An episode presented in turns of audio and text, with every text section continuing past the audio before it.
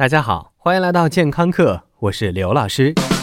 现代社会吃的东西真是翻新的非常快，当然不能吃的东西翻新速度也很快。每天有不计其数的健康饮食建议被抛在网上，让大家膜拜。如果你不停的根据时尚的营养专家们各种各样没谱的建议去吃东西的话，不仅好吃的东西会越来越少，而且那得活得多累呀！现代人觉得自己特别金贵，也特别脆弱，好像有一个复杂名字的疾病会让人与众不同，比如说有精神官能症患者。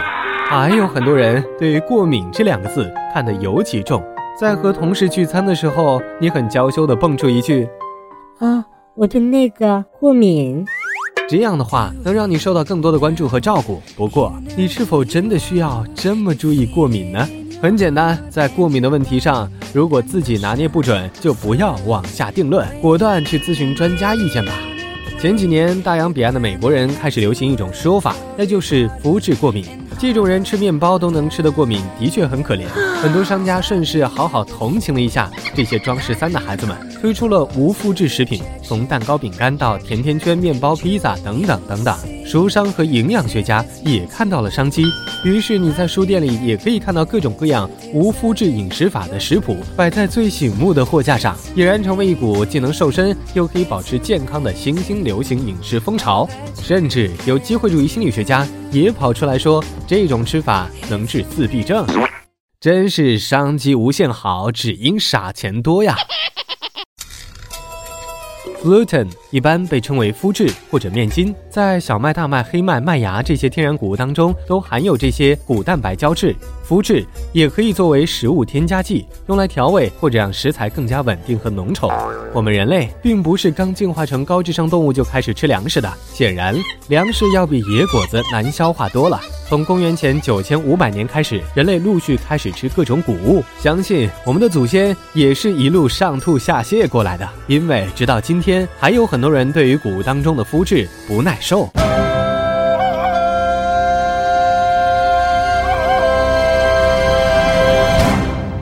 对，是不耐受，并不是过敏，因为只有极少极少的个体会真的对肤质过敏。不过，我要很遗憾地告诉你。即便你对肤质有那么一点不耐受，也不能完全拒绝它们，因为你找不到替代品，你总得吃点什么粮食才能支撑起你沉重的身体，去应对每天的工作吧。要不然，你最好在你出没的所有地方都种满果树，养满野兽，这样可以方便你随时觅食。刘老师希望普通的劳苦大众不要去吃无麸质的食品，也是有道理的。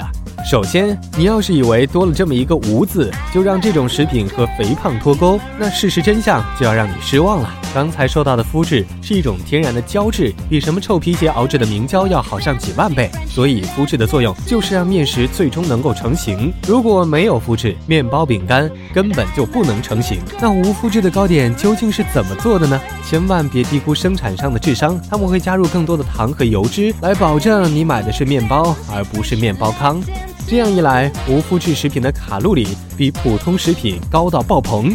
举例来说，一项测试显示，一个无麸质的松饼含有高达二百一十卡路里的热量，相较之下，另一个普通原味英式松饼却只有一百二十卡路里。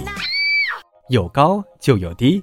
来自瑞典的一项研究报告显示，乳糜泻患者进行了无麸质饮食法长达十年之后，半数研究对象都出现维他命 B 六和叶酸不足的问题，高半胱氨酸则浓度过高，这样会增加心脏病、中风和心血管疾病的风险。刚才我们说到一种疾病，乳糜泻，这才是真正对肤质无法消化的严重疾病。如果你怀疑自己有，很简单。抽点血，一查便知。最后，无麸质食品的另外一个坏处就是，如果你习惯了吃这些东西，你的肠道会越来越敏感，久而久之，你就真的不能吃普通面包了。到时候想回头都回不来了。装十三的代价不可谓不大，三思而后行哦。感谢收听，回见。